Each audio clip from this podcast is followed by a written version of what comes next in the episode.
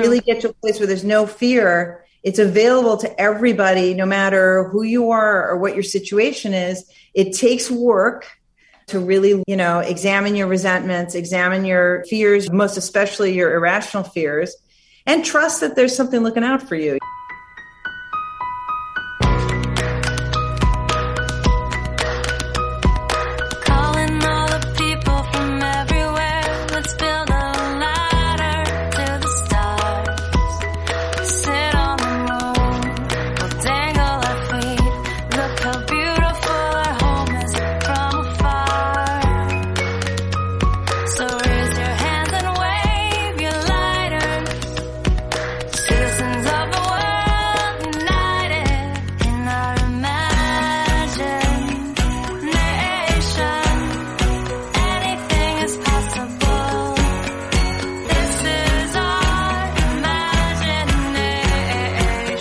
Hey guys, it's Cathy Heller. Welcome back to the podcast. We have such a good episode for you today. Justine Bateman is here, which is so cool. I watched her all the time as a kid, and I've just been amazed at all the things she's been doing in the last many years. But first, I have to let you guys know that we're doing an epic podcast giveaway, and it ends tomorrow. It ends tomorrow, and let me tell you what you can win by entering this raffle. You can win a MacBook laptop you could win a $1,000 shopping spree. You could win a trip to Los Angeles. Plus, you could win a ticket to see Andy Grammer and Candice Nelson and Amy Purdy and myself. We're giving away five of those. And you can also win a 90 minute coaching session with me. That's a lot of things. Trip to LA, a $1,000 shopping spree, coaching session with me, a ticket to see Andy Grammer perform with me and Amy Purdy and Candice Nelson. It's going to be an amazing two day event, plus a MacBook laptop. I mean, come on. All you have to do is review and subscribe to my podcast and then let us know that you did by going to cathyheller.com slash share. And we want you to share the show with someone. We want you to text it to someone, email it to someone. That's it. And then you could win one of those juicy prizes. And we are going to be giving away 10 of those tickets to see the Andy Grammer and the two day conference with me. So there's a lot of goodies to win go ahead and enter the giveaway, subscribe and review the podcast, and then share it with a friend. Go to cathyheller.com slash share to enter. Also, if you want to grab a ticket to see Mel Robbins and myself, you can go to cathyheller.com slash Mel.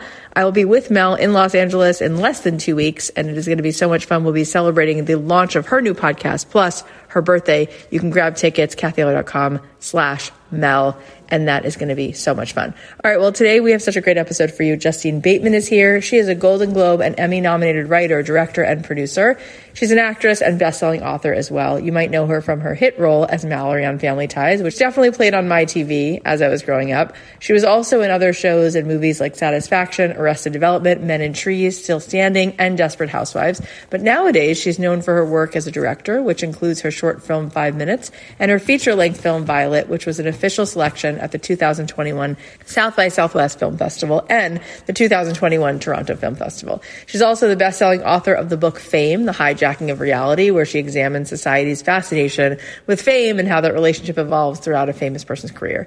We're going to talk about her thesis from that book, plus her other book, Face, One Square Foot of Skin, which you can now get in paperback. This book has such an important message because so often the culture that we live in tells older women that they are unattractive or undesirable, and this book questions that notion and also lets us see that we don't need to be fixed, right? And that there's nothing inherently wrong with us. So we get to the root of that belief. It's so empowering. It's so needed. Make sure that you get yourself a copy. It's really inspiring to see how Justine has allowed herself to explore and evolve throughout her life. You're going to hear how at 46 years old, she enrolled at UCLA and in 2016, she got her degree in computer science and digital media management. And now she's doing the things that really feel aligned with who she is. It's such a permission slip for all of us that we can find our own path and do that inner work to find that authentic self. Without further ado, please welcome Justine Bateman. I'm so happy you're here and I get to see your face. This is like such a childhood dream of dreams. I can't oh, even wow. tell you. You don't look old enough for that. I'm 43. I was like, all right, sitting. I used to dress up to sit in front of my TV to watch you. Isn't that nice? The way it was only on at that time, and you had to like make sure you were there for it, or go to the movies, and it was like I feel like having uh, filmed entertainment delivered in that manner makes it such that we can we set ourselves up to see it so and and then we're able to like absorb it better or more fully or we give ourselves that time is what i'm saying. We're not also multitasking we're not distracted in, like, entire season of something at the same you know i don't know. Right. No it was like and the whole world did it together and we would all talk about it the next day. Yeah. And i can tell you that I remember significantly the last episode of Family Ties. I could cry thinking about crying my eyes out. Like like my best friend was like moving away. Like that's how I felt. And I know you guys felt it because you were all crying, but like it was significant. They used to do that, right? We would stay with a show for eight years or whatever it was. And then it would be like this finale episode and everyone would be like in tears, like genuine tears because we we were a family of sorts. It's so special and yeah. so not happening today. Well, now it's it's much more I guess, focused and concentrated in smaller pockets of people who are really interested, you know, like the audience response or the reader response for Face was extraordinary. It was like, it was immediate, it was full, it was far bigger and far more international than we thought it was going to be. Because we thought this, like, the idea of pushing back against the idea that women's faces are broken and should be fixed we thought that was really more so an American thing, but it's not.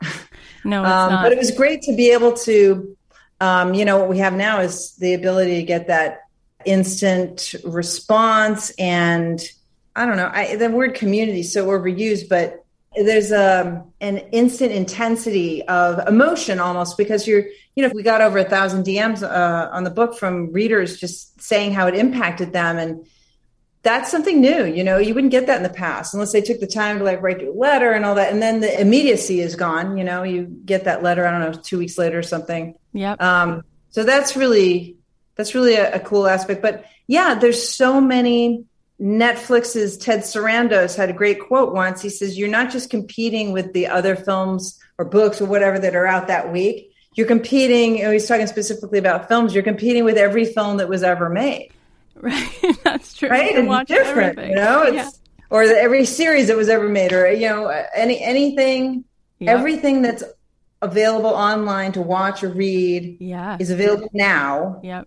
Which is why I'm not overstating it to say the success of, we're going to start by talking about the book, but the success of this book is such a big deal because there are so many pieces of content for people to consume from books to podcasts to TikToks to shows to everything.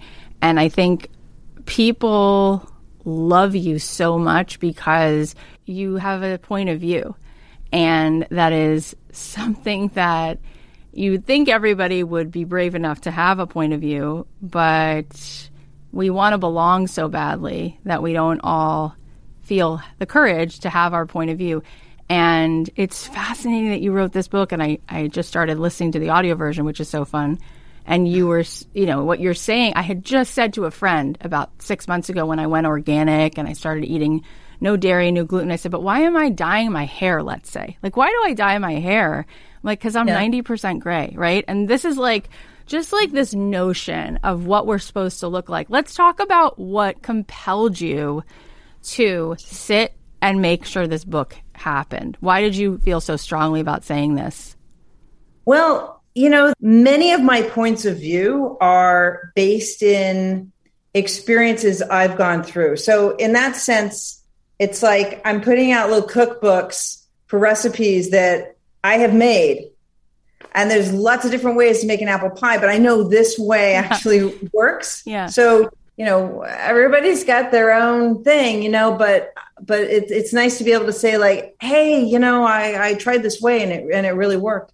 So yeah, how did I? I was writing my first book, Fame: The Hijacking of Reality, which people might find interesting too if they like this. Book. Totally, we're going to talk about that too. And yes, okay. I'm so glad you wrote that um, as well. I was writing that book, and then I did a Google search of my name as part of my research on that book, and that was a mistake because the autocomplete was looks old, and I was 42 at the time, and I was like, really? I don't think I look old yet. I mean, I didn't have really this yet or it, this like, hurts or me. I like hurt to hear that you had to read that. it like makes me upset, you know?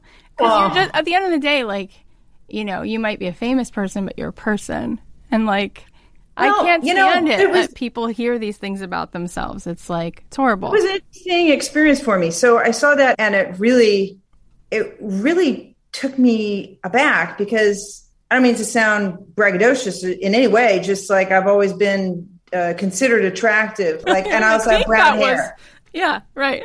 No, but I mean, you know what I mean? I'm also like average height, you know, I mean, so if somebody said like she's an extremely short person, it would have struck me the same way. I would have been like, um, really? I don't, right. I I couldn't, but there were so many of them and so few of me that I thought that they must be right because there's so many people saying it. Even the photos they were producing as evidence, I, I couldn't see what they were seeing. And I thought, oh my God, am, have I been kidding myself? Anyway, all to say, it affected me much more deeply and for much longer period of time than I ever expected it would. Wow. So work through that to understand what buttons was that pushing in me because it's not about the skin on my face. It was more about what it made me think was going to happen if people thought I looked Yeah, old. It was that. Yeah. And so once I got on the other side of that and sorted out what that was for me, I really wanted to look at in our society, why are we at a point at a point now or have been for a long time, I don't you know, where we've decided women's faces are broken and need to be fixed. Yeah. Which I think I have to say is, I mean, the focus on women's faces generally has been throughout history, but that concept I think is relatively new in our human timeline. Yeah, I would um, say so. I'm sure they weren't doing that a Oh, hundred years I, ago. so that's what the book was about. It's it's 47 short stories, and they're based on my experiences and feelings on the subject, and then those of about 20 people I interviewed. And I would just take people's experience, sometimes you know, combine experiences from a couple of different people in one of these stories, and just to look at how do we think these ideas got planted in us. Like Yeah. are they from hearing fairy tales as kids Yeah. where the villain is most often an old woman? And i'm not advocating for getting rid of, of fairy tales at all. I'm, I'm not like that. I'm just saying i find for myself if i can recognize where the idea started then i can more easily dismiss it and go like oh that's where that comes from? Yeah. oh all right. I don't need to that's not a real thing though because women's faces aren't broken and don't need to be fixed but for everybody i believe there's a if people think i look old then therefore and there's a fill in the blank then therefore i won't get a job or i can't i won't keep this job or i won't get a mate or people won't listen to me or whatever it is but i have found that that fear is the one that needs to get dealt with Yeah. not the skin on my face the skin on my face isn't going to make anything didn't make me hold on to that fear Yeah. that fear was already in me Yeah, hundred percent. So if I can deal with that fear, then, and then if after people deal with the fears, then if they still want to cut up their face and do, well, that's their prerogative. Right, it's right. your skin hair. Well, you can do whatever you want with it. But I have found that making decisions based in fear take you just off your track. Yeah.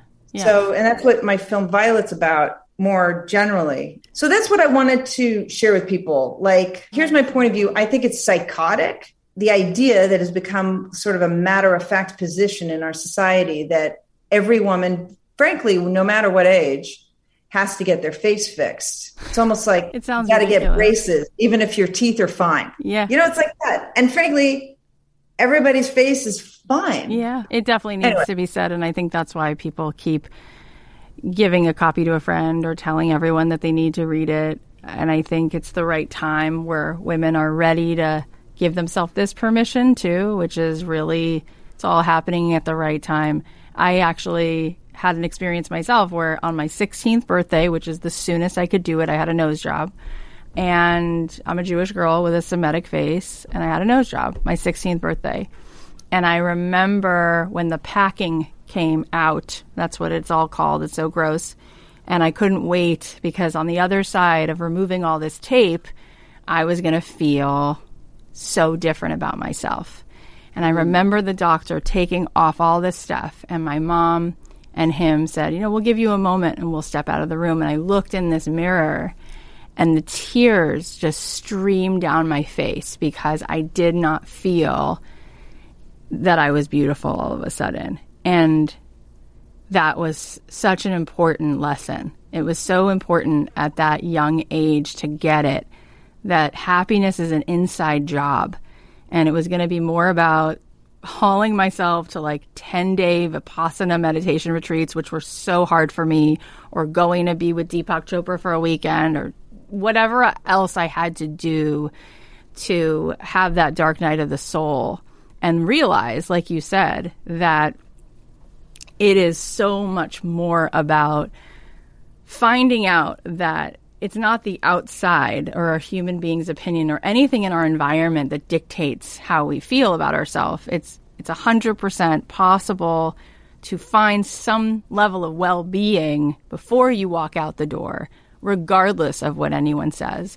And I think it's interesting that you're the one saying this because I can't even imagine being 16 in front of the whole freaking world, which you were, and how that allowed you to still, even with that level of contrast that had to be there, that you could be a woman standing here who's so aligned.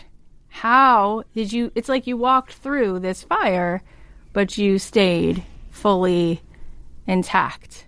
Well, I mean, I love the film and TV business. It's been phenomenal to me. I have no problem with it all. I any of the insecurities I had were not from the entertainment business. They were all from just other stuff.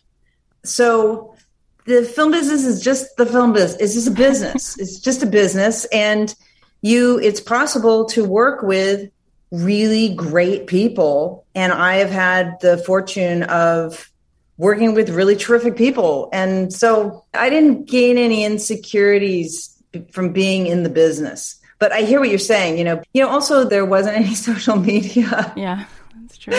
there wasn't any social media back then. You know, I mean, everyone's comments nonstop on everything no, you no, wore. No, I mean, yeah. I have to say, I was telling a friend the other day. It was. um it was the comments section IRL though, anytime you went out in public.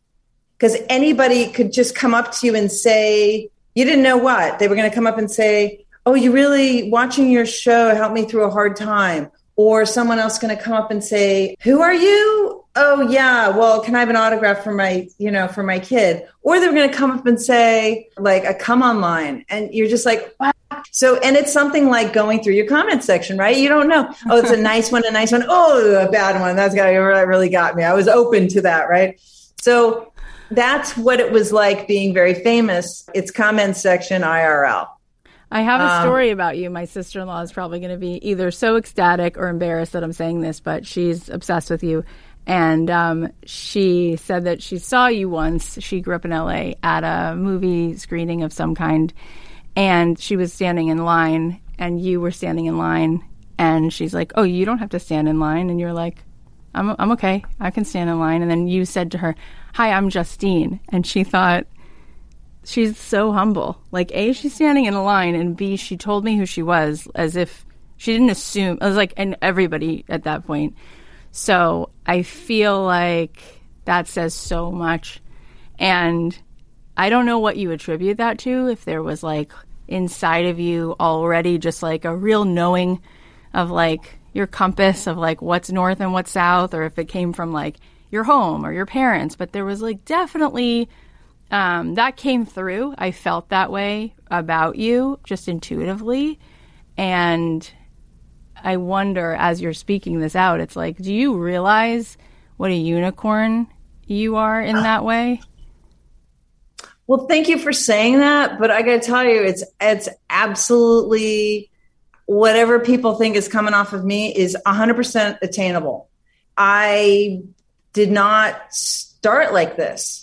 I mean, I, I'm sure there's there was a, a, germ of it. I mean, I think we're all come into the world like our true selves, and then different things, yeah, kind of experiences or encounters or whatever conspire to to either enlarge that or try and smother it, you know. But for me, I mean, it's it's been a lot of work, but it's so worth it. And I, I just saw that it was worth it earlier early on you know when i started doing the work you know uh, therapy a lot of journaling a lot of like anytime something pushes my buttons i start writing about it or if i'm out to dinner you know i'll go to the restroom and like get on my phone send myself an email like writing out like what just happened because I don't want to spend the whole rest of the night not being myself Yeah, because my button got pushed. I want to go find out what fear, irrational fear, whatever in me, what just happened there? What did that push? What fear did that bring up in me? And it's really important for me to write out the irrational fears, not the hold on, that doesn't seem right. Yeah. That doesn't seem rational. Let me judge it first. No, just I want to get down what the irrational fears are because those are the ones kind of under the rug running the show. But if I pull the rug back and show, then my rational mind can go, huh, do I really think that's going to happen? Yeah. That's mm. such a good insight for people listening. For whatever it's worth to people, I know a lot of people have, you know, when I uh, say the word God, I know that elicits all kinds of feelings or definitions or whatever for each individual. So it's just what it means to me personally. But in the sense like something that's looking out for you whether for someone else it's at like a higher power or the universe or the sun or whatever the hell it is for you that's made a big difference in my life too and i say to people you know people how do you know that's real and i'm like you know what i can't prove it but i know when i assume it's true it makes my life different Yeah. so i'm just gonna I'm to go with that. Yeah. I'm just to do it. You know what I mean? I totally mean, well, what would be the alternative? Like, you can assume that like everybody's against you, nobody's looking out for you, and and then you can see everything's an experiment, right? You can see how that makes you feel. Yeah. If that makes you feel good Yeah. and and like more yourself, if Yeah. that makes you feel more yourself, then keep doing it. Yeah. Keep doing it. I like to imagine that there's some entity or being or power or or galaxy, whatever you, however you want to see it, that's looking out for you yeah. that's on your side that uh, gives you perspective, then do that. If you like the result, do that. Yeah, it's interesting because I, I went on a two week trip to Jerusalem and when I was 20, just because it was like my college was offering it a free trip. So I went and then I went back and stayed for three years and studied like Oh. Kabbalah and like mysticism. And like I grew up totally secular, not knowing anything. And then I got really into studying like all these world religions, mindfulness, and all of this stuff. And it's interesting because Einstein, I was just reading this actually last week. I've been studying this now for like 20 years, like just seeking all of this. And he says that there's really 10 dimensions, but we only see 3D because our actual eyeball sees the height, depth, and width of things. But really, there's, you know, like Deepak Chopra was on my podcast a couple, couple weeks ago, and he's like, What do you see in front of you? I'm like, a microphone. I see you, a computer. He's like, right. Do you notice you didn't say the space between you and the microphone? And there's so much more of the what we don't see that's really real. Like it, it exists. You know, there's energy. There's all of these different levels of what the reality actually is of the universe. And mm-hmm. so it's interesting because the 3D makes us have these egos where I feel like I'm separate from you and we're all separate when really there's just like a one there is this one unified energetic field and it's kind of like Marianne Williamson said to me recently she goes if you looked at the ocean and you saw one wave thinking every other wave was trying to eat it alive that would be ridiculous because there's no way they're separate and the waves themselves are a part of the ocean and so it's like there is this energy, right? And whatever you want to call it, it exists. And we're all in it. It's like a video game. And the more we come into that oneness, it's like my rabbi said, I know there's gravity, even though I don't see it because I feel a force pulling me down. And I know there's something else called God, the universe, whatever, because I feel a force that pulls me up. I feel something. I don't know what you call it, but it doesn't matter what it's called. God's not offended. You know, like God doesn't have a religion. So, but you're right. There, there's something definitely there.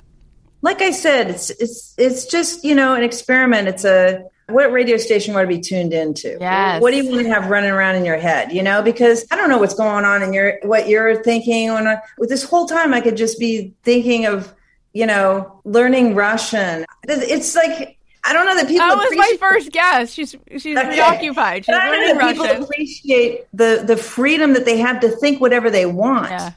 But I've also found, and this is just for me personally, that positive affirmations and stuff will only go so far. It's like you can brush your teeth, but if you've got something rotting in the root of one of your teeth, No good. no amount of brushing is going to fix that. So go deal with that Yeah. rotting, and then you'll have a, a different experience. So I have definitely had to go deal with resentments, deal with fears. And really, those two things, if someone's willing to just go look at those things, and even just in exposing them and seeing, it's almost like when something is oxidized, when it's exposed to the air, yeah. it almost just starts deteriorating, even just by exposing it. So there is underground work to do. It's not just, I'm awesome and this is going to be a great day. I mean, that helps too.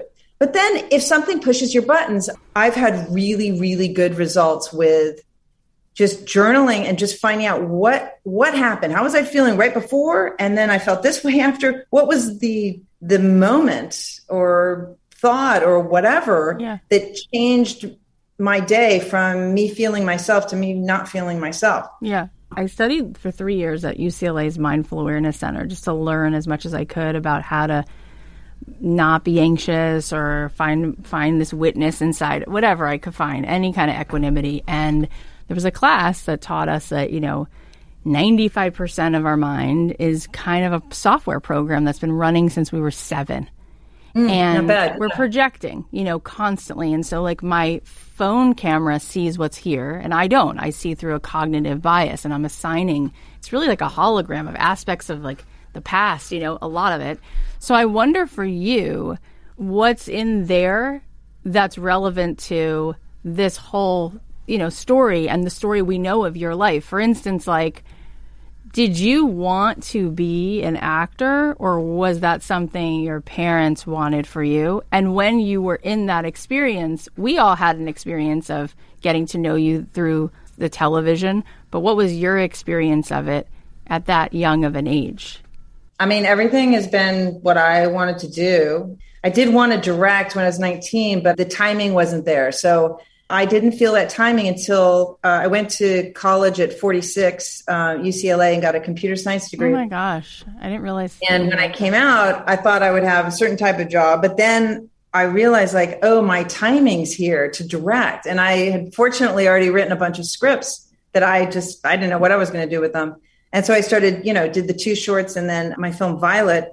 but for me, the biggest turning point was, like I said, just starting to do that for me to become myself, which is like my top goal in my life, is to become the most myself possible, to have as few buttons as humanly possible, to live without any fears at all. And I don't mean fears about, you know, skydiving, stuff like that. Like that's a cool one to have too, uh, to be fearless there.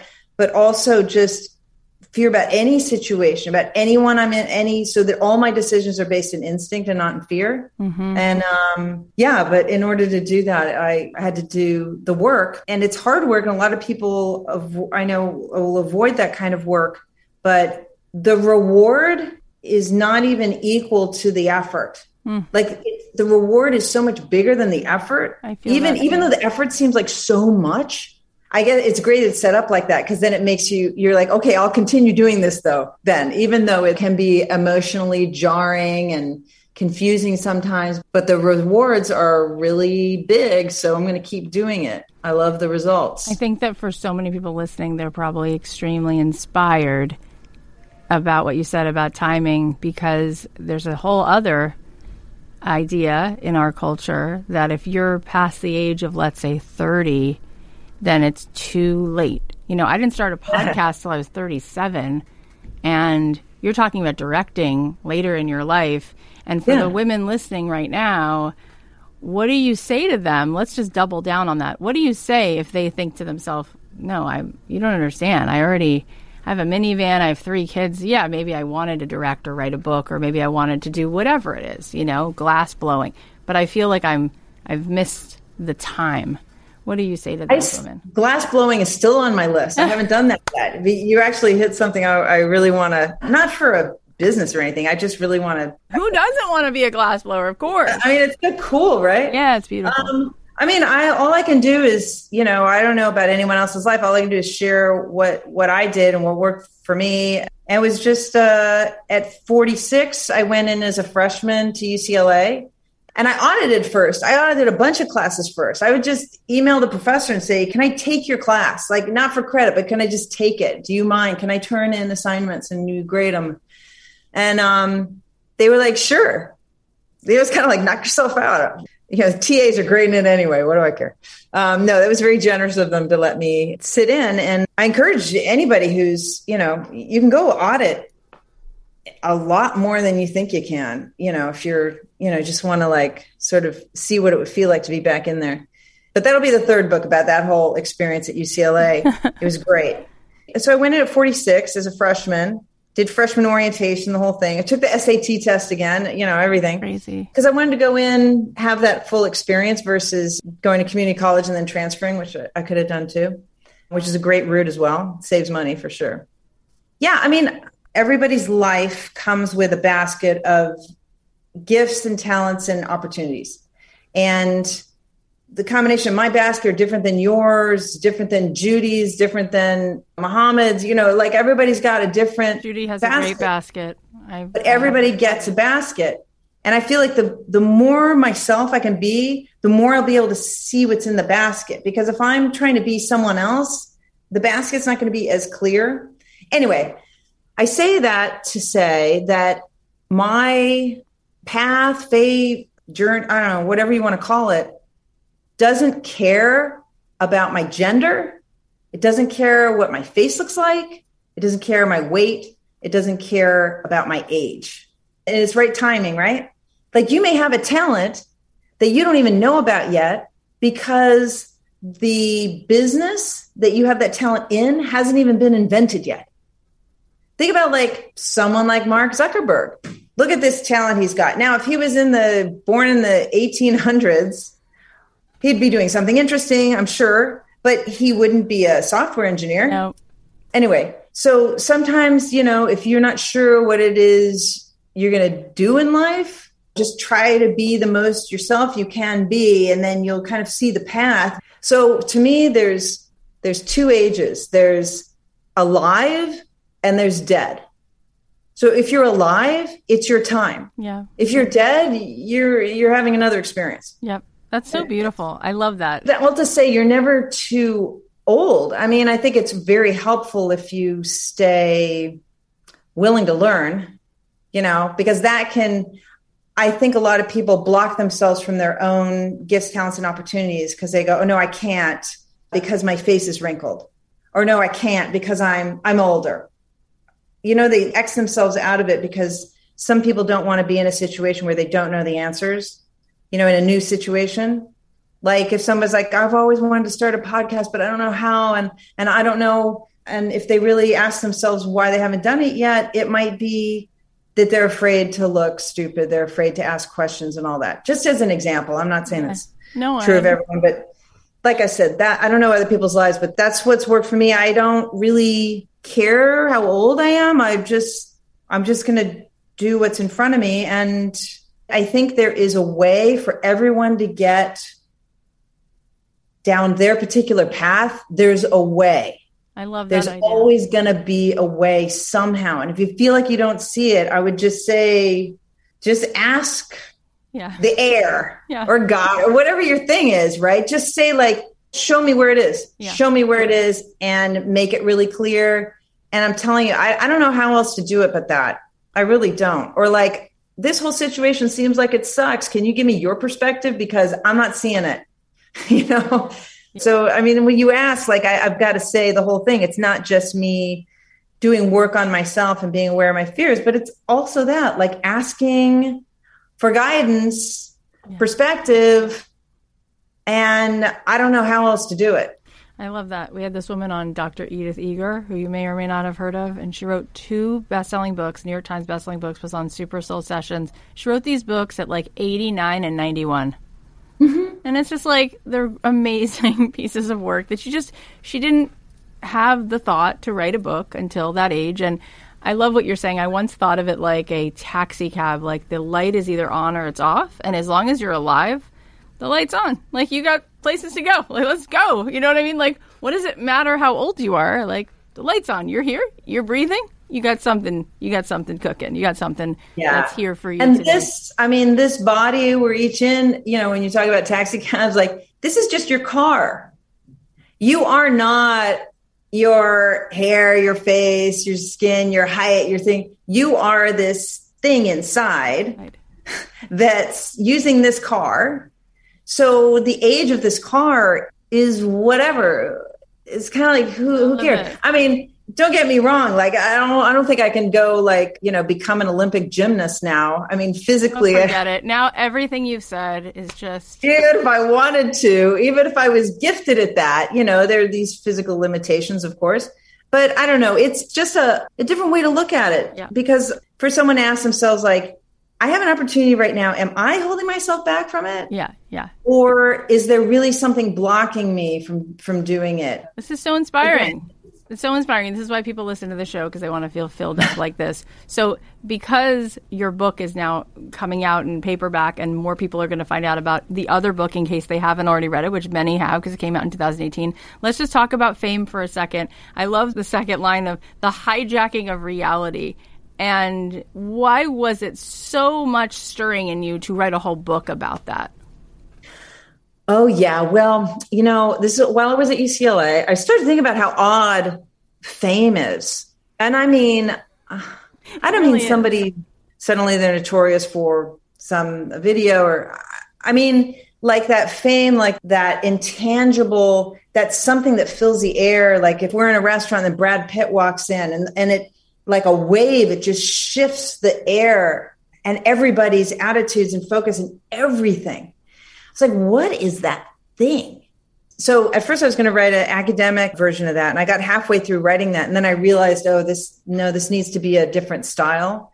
So it still has that structure underneath in the book and just goes through the life cycle of fame. Like it, it begins, it escalates, then an equilibrium comes where everybody just knows you're famous. And for some people, they just stay there. Like I said, Brad Pitt, Tom Cruise, like their whole lives, they're just going to be there. But then for many more, for myself personally, then it starts, the fame starts descending and then it just goes. So the book is about what is it like from the inside through that entire life cycle? And then what's happening on the outside, but why are people reacting to the famous person the way they do at different points in that life cycle? And so there's sociological theories and then some of my own theories um, that I created from my experiences. And then also get into why have we put fame on such a high pedestal yeah. and so increasingly so you know as time's gone on. And then de- the democratization of the seeking of the fame oh, yeah. with social media and how by doing this we've really quantified others values. Like you know how many numbers do you have right? Instead of qualifying it by actually how what kind of person you are what kind of sense i get from you you know when i'm when i'm in front of you so yeah, that's what the whole book's about. And it's written in it's written in a very a stream of consciousness style. Yeah. So I wanted it to be like a I say in the book, um, an emotional time travel. I really made a point of tapping into emotionally how it felt at different points in my past to give that to the audience. So those aren't ways I currently feel. Yeah. I just kind of you know, would look at pictures and read stuff and get back into what those moments felt like in order to pass that on to the reader. Can I ask you a, one follow up question just to get a little piece of that? I mean, what was that like in the peak of it? And do you have more of a feeling of well being now than you had then?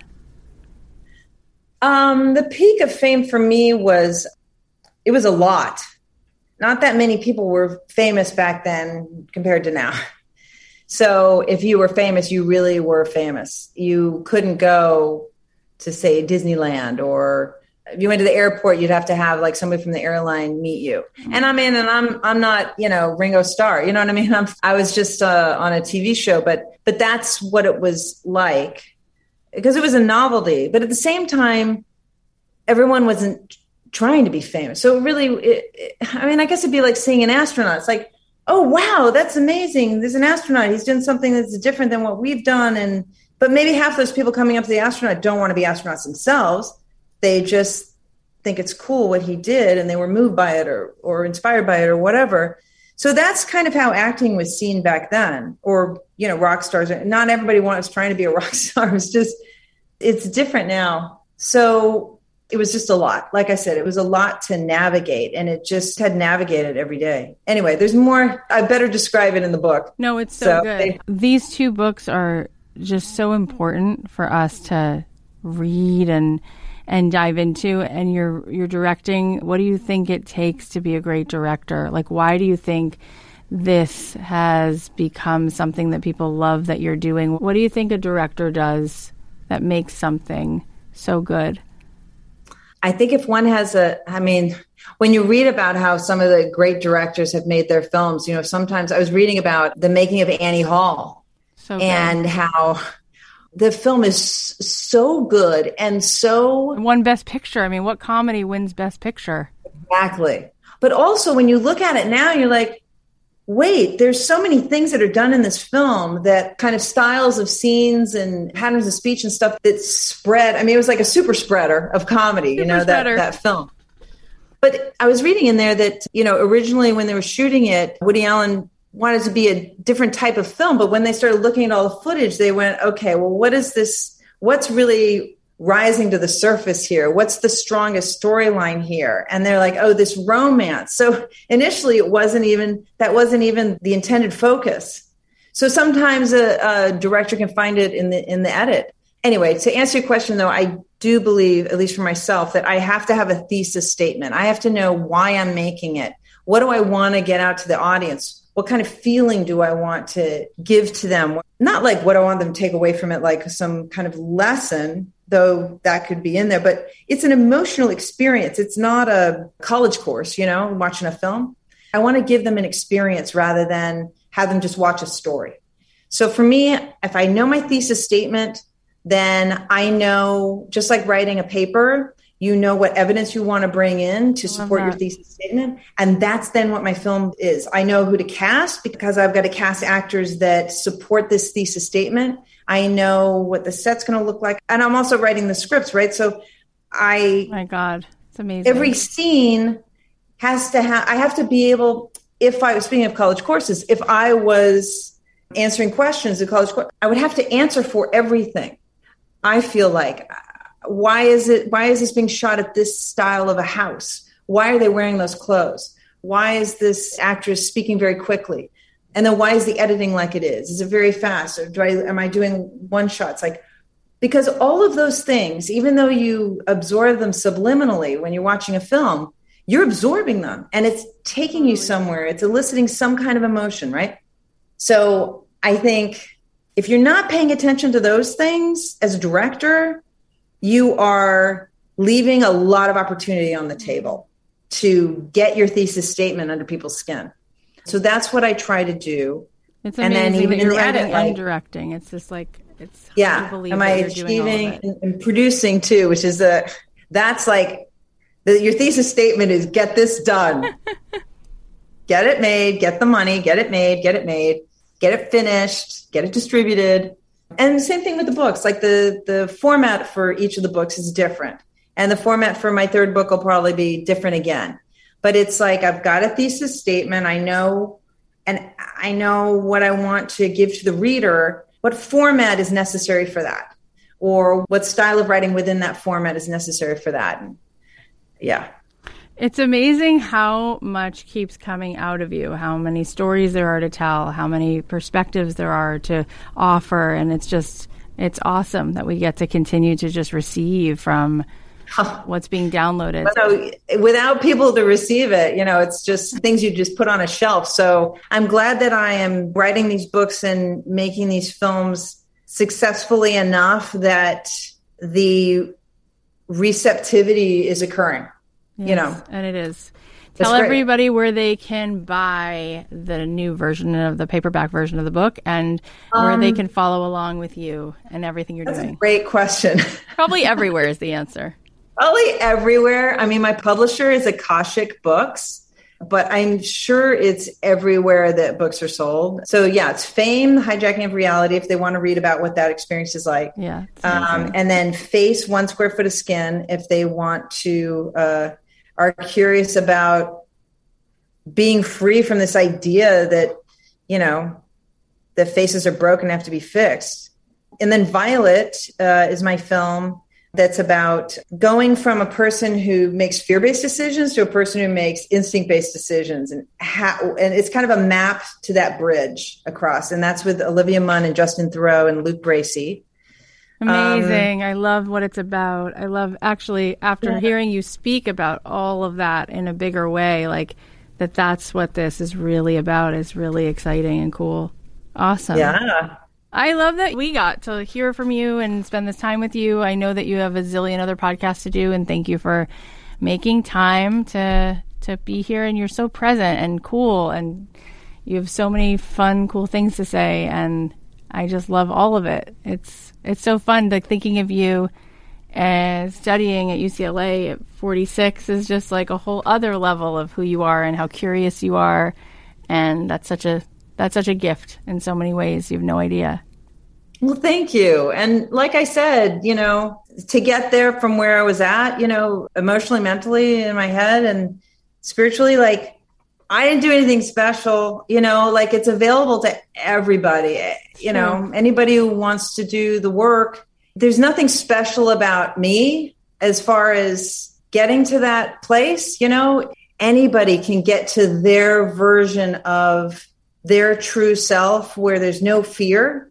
I'm serious, like so to true. really get to a place where there's no fear it's available to everybody, no matter who you are or what your situation is. It takes work to really, you know, examine your resentments, examine your fears, most especially your irrational fears, and trust that there's something looking out for you. You know, I, I don't I don't know how to do it without that part of it. I mean, I'm not gonna bullshit people. Like I didn't just like repeat positive affirmations to myself and bingo, it all happened like that. It's not like that. But if you do do those things, I promise you, it's really extraordinary to me that you can be in the same situations, live in the same town you've been living in, or be at the same job, or have the same family set up, or whatever it is. And it can all become completely different. Totally true. because true. your perception That's of it. it has changed because you've done that work, because you unearthed those things and looked at those.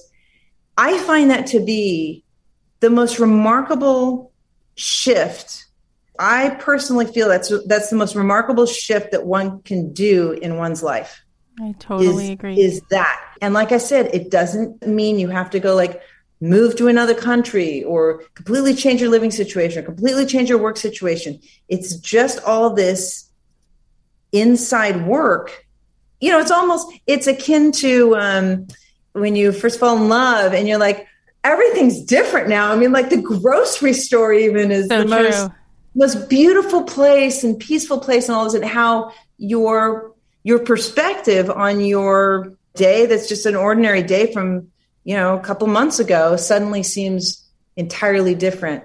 That's like i think the greatest act of free will is like where we choose to point the flashlight. And then it's like i spent some time with byron katie and she she makes every problem go away because she changes just how you're seeing it. And then then the real work shows up because you realize if there's no drama then there's I have no to... and there are no problems right. really. And there's no there's nothing good that happens to your life or bad that happens in your life it's just things that make you feel comfortable or uncomfortable i mean exactly. to me that's no it's true so what, i cut you off what was the rest of the you're so sweet. What you were saying? No, it's what you're saying. Like when the problems go away, then you realize that the, you know, it's like Brene Brown's research is around vulnerability. And it turns out that our vulnerability doesn't come when we're feeling sad or scared. It's actually when we're feeling joy. Because that's when the ego, you know, the fight or flight response, the trying to check all the exits, that's what's spinning all the darkness in our mind is that ego that's disconnected from soul, from self, right? So when we're in joy, uh, about eight seconds into realizing we feel joy, we get scared and then we go back. So the reason sometimes we keep pointing the flashlight in the perspective, I think, you know, of things that are dramatic is because really letting go and having the capacity and the courage to feel how good this reality really can be. We don't know yet how to teach our nervous system how to um, tolerate it, but we can. We can rewire that what you were calling ego, I, I call the voice or negative thoughts, and that's in violet. There's always something that's trying to knock you off base, and the less buttons you have to push, the less effective that can ever be. Yeah. So I always see it as uh, if I have a thought that's trying to like knock me off base, like you said, I go, woo, like, as if I'm a house and there's there's doors and windows and stuff like I got a broken window in the back of my house because it got in. How did it get in? And the broken windows for me are those buttons, right? That are caused by some irrational fear I've got. So it almost does me a favor. It's like, oh, I just thought that thought and it made me fearful and it got me, you know, like you said, out of my joy or time or something. Yeah. That's great. I want to know what that is because I don't want it to happen again. Yeah. I want to know what that fear is so that I can sort of neutralize its effectiveness next time it tries to push that button. Yeah. And the thing I heard this uh, there was a clip from Batman where the Batman says to the Joker, "That's it. Like I'm going to end you." And the Joker says, "No, you won't. You'll never end me because without me, you're not Batman."